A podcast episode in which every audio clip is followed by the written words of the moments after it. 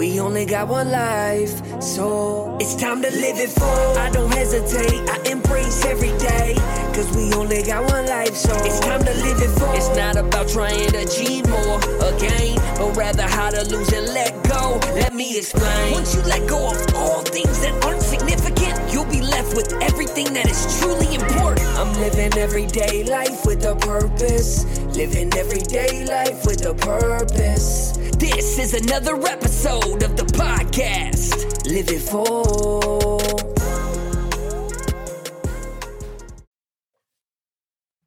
Hey, you're listening to the Live It Full podcast. I believe this is episode 82 in our saga to help people to live it full. If you've listened to the podcast before, if this is your first time, we welcome you. Go leave us a five star review on Apple, Spotify, anywhere else that you can. Find us on social media at The Real Live It Full on Instagram, Live It Full, TikTok. We're on Twitter and obviously Facebook. Kind of is our bread and butter. So if you want to, go like us, give us a share. And if you have any question on where to find those links, you can go to liveitfull.com. All of our social media is there, including the podcast, blog post, um, which I need to update, but you know, things going well there. But hey, I wanted to talk today a little bit about um, children. So, you know, we talk about faith, family. So, number two on our list finance fitness. Um, want to talk a little bit about children and kind of the things that I've gone through the last couple weeks and um, some things I've experienced that are, you know, probably old hat to some people. Probably you will go through it at some point, um, but just having different conversations with your kids about things that maybe people didn't have conversations with you about.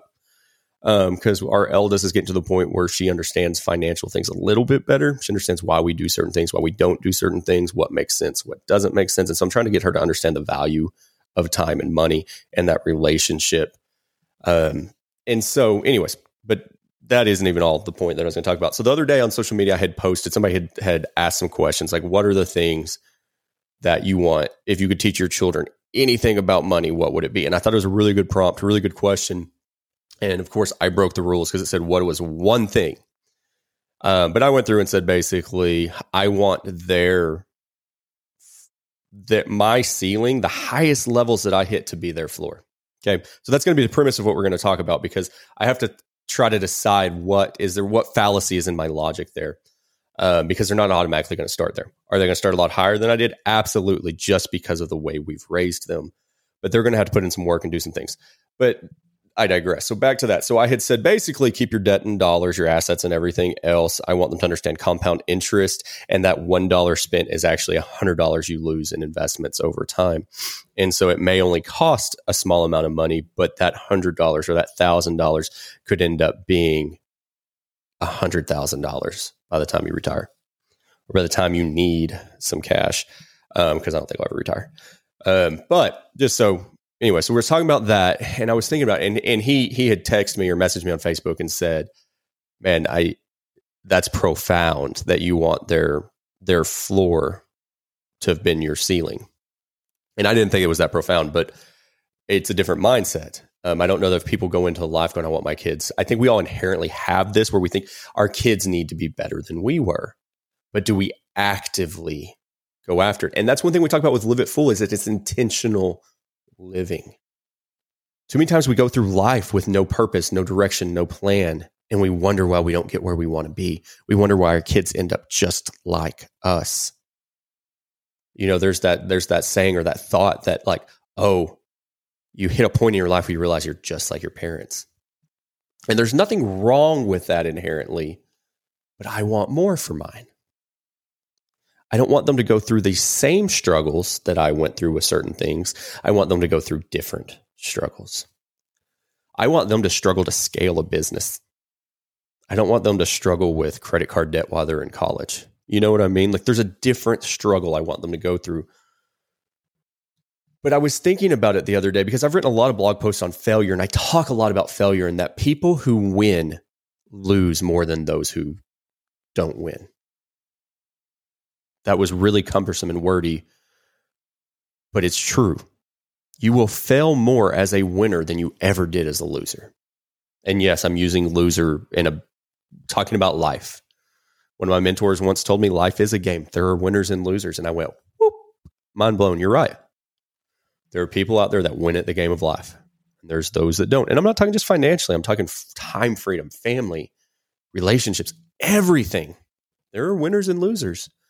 But I was thinking about this is is is I was going through my eldest had a tough time at batting lessons last week. Now, those of you that know our story, know our situation, know how she responds. She's much like me. We are ADHD to the core. We have very strong gifts, but we also um, are prone to emotional responses. And as I've gotten older, I know how to control that on some level.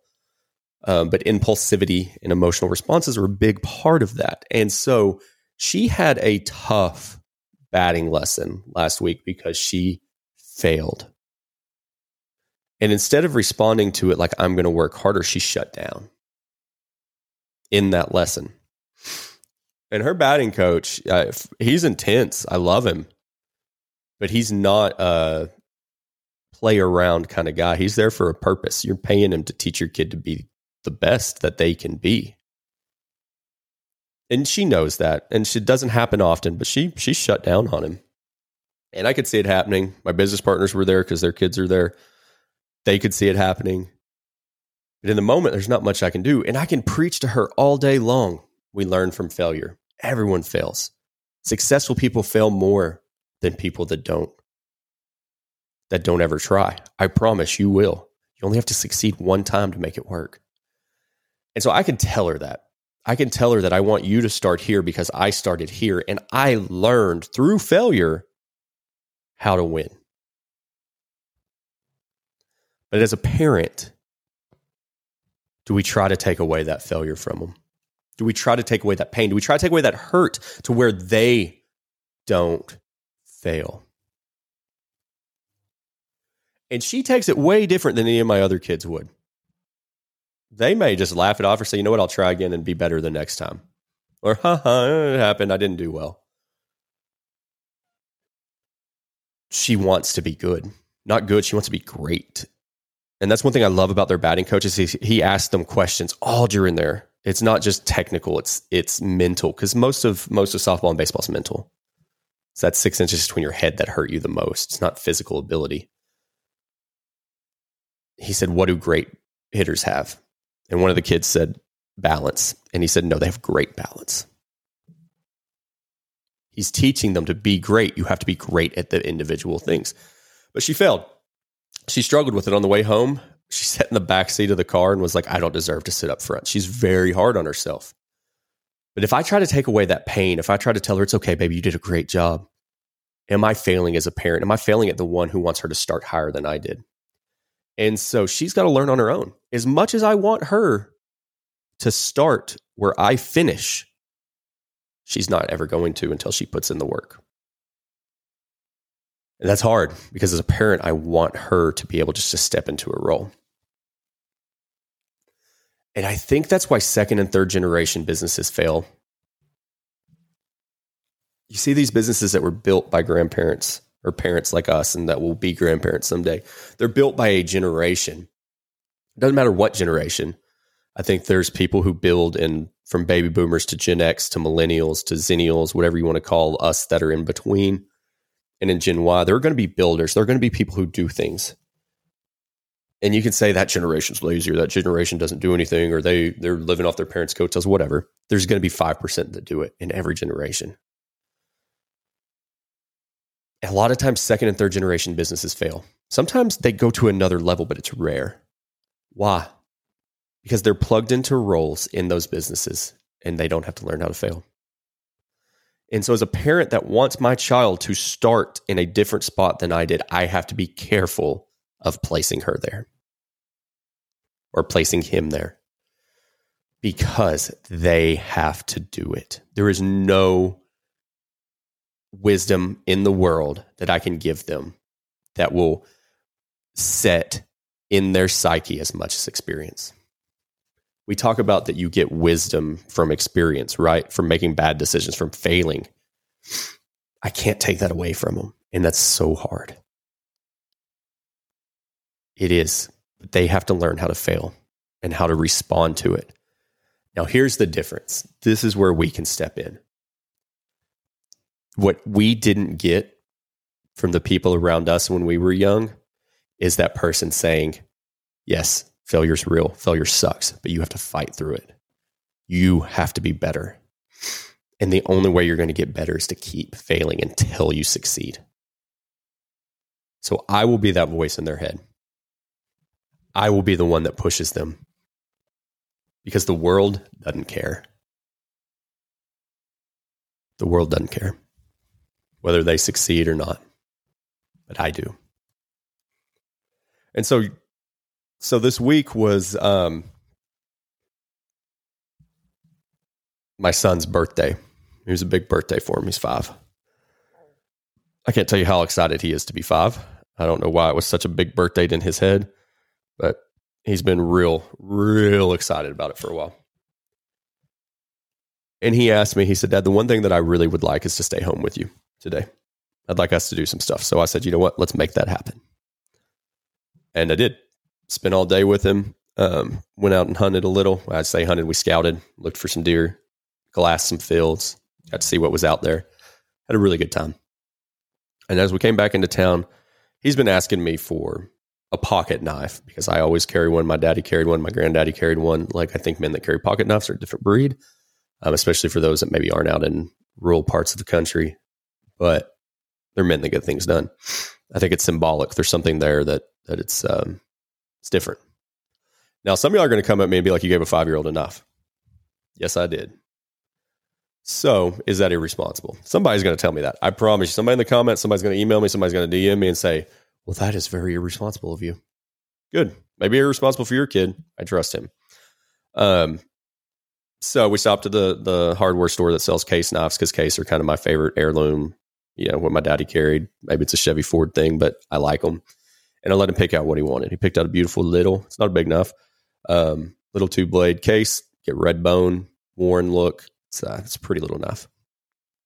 And I told him, can't open it without me. I don't want you using it for anything without asking me first. Like, and keep it in your pocket. Can't take it to school.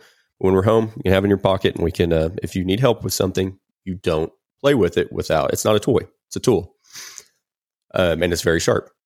His case knives out of the box come real sharp. Will shave your arm, kind of, kind of sharp. Well, like most children do, he didn't 100% listen to me. And probably five minutes after we got home, he uh, cuts his finger as he's trying to shut that knife without me after he opened it. It wasn't bad, put a band aid on it. Um, I, you could tell he had some contrition and remorse in what he did. Um, it was a good learning opportunity. Did I think that he was going to do that? 100%. I knew he was going to do that text some of my buddies a picture, kind of laughed about it and said, you know, I told him don't play with it. Next thing you know, he's cut his finger. He learned. If I never give him that knife and never let him cut his finger, does he ever learn that? We have to allow our children to fail. We have to learn, allow them to do dangerous things safely. When you hover on them, over them on the playground, to make sure they don't nothing happens they'll never learn how to step away they'll never take that faith that faith to leap across the monkey bars because they're afraid of falling it's like the first time a kid gets up in a batter's box they're afraid to get hit especially when they're young and they're like in 10u softball 10u baseball 12u where pitchers are just learning how to pitch they're a little wild you're gonna get hit with a ball that first one scares the bejesus out of them but after they get hit they realize it wasn't that bad and they stay in the box same thing. If we don't ever allow them to fail, they're never going to know what it feels like. They're never going to know what it feels like to recover from that. And I would venture to say in life, 90% of things that we do are failures. Didn't work the first time. A lot of people just quit because they don't like that feeling. And there's days that I want to quit things. days I know, but it doesn't matter how I feel. Feel emotions are liars fear, doubt, anxiety, those things creep in and they lie to us. You've got to learn how to overcome them. We, regardless, I mean, I think that counseling is a great way to overcome some of that. I think that good nutrition, exercise, there are things that will always help you overcome that fear. of doing things, fear of failure. I think talking to people who have failed and succeeded helps a lot. Find a mentor. You know, that's a big part of what we talk about.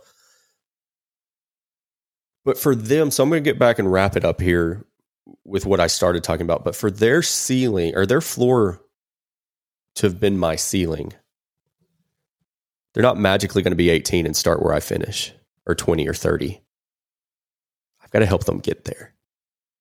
I've got to help build them. I've got to help them fail so that they will succeed. I've got to let them cut their fingers every once in a while. And as a parent, that's the hardest thing to do. Now, I know Mac will not go back and play with that knife without me. If he does, I guarantee you he'll be a little more careful, a little more cautious.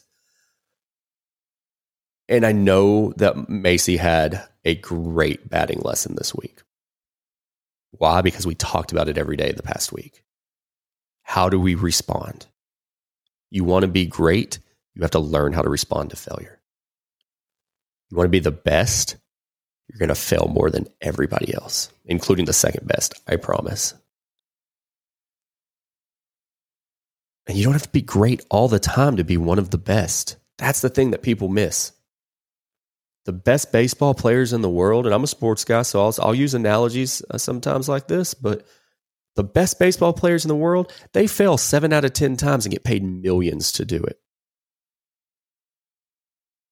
Millions. They're the best.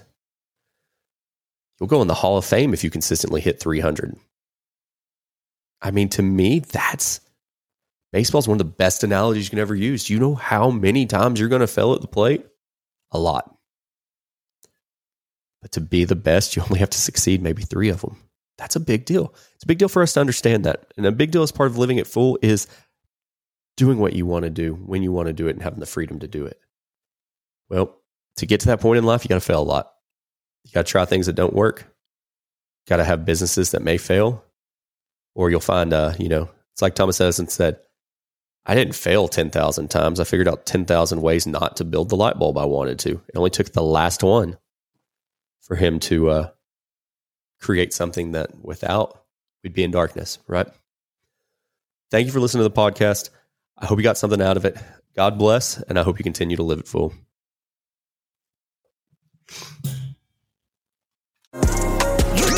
You just listened to this entire episode. That means you gained some type of value. So make sure you leave a review and subscribe so you never miss an episode of Live It Full. Living everyday life with a purpose. Living everyday life with a purpose. Make sure you embrace every single day.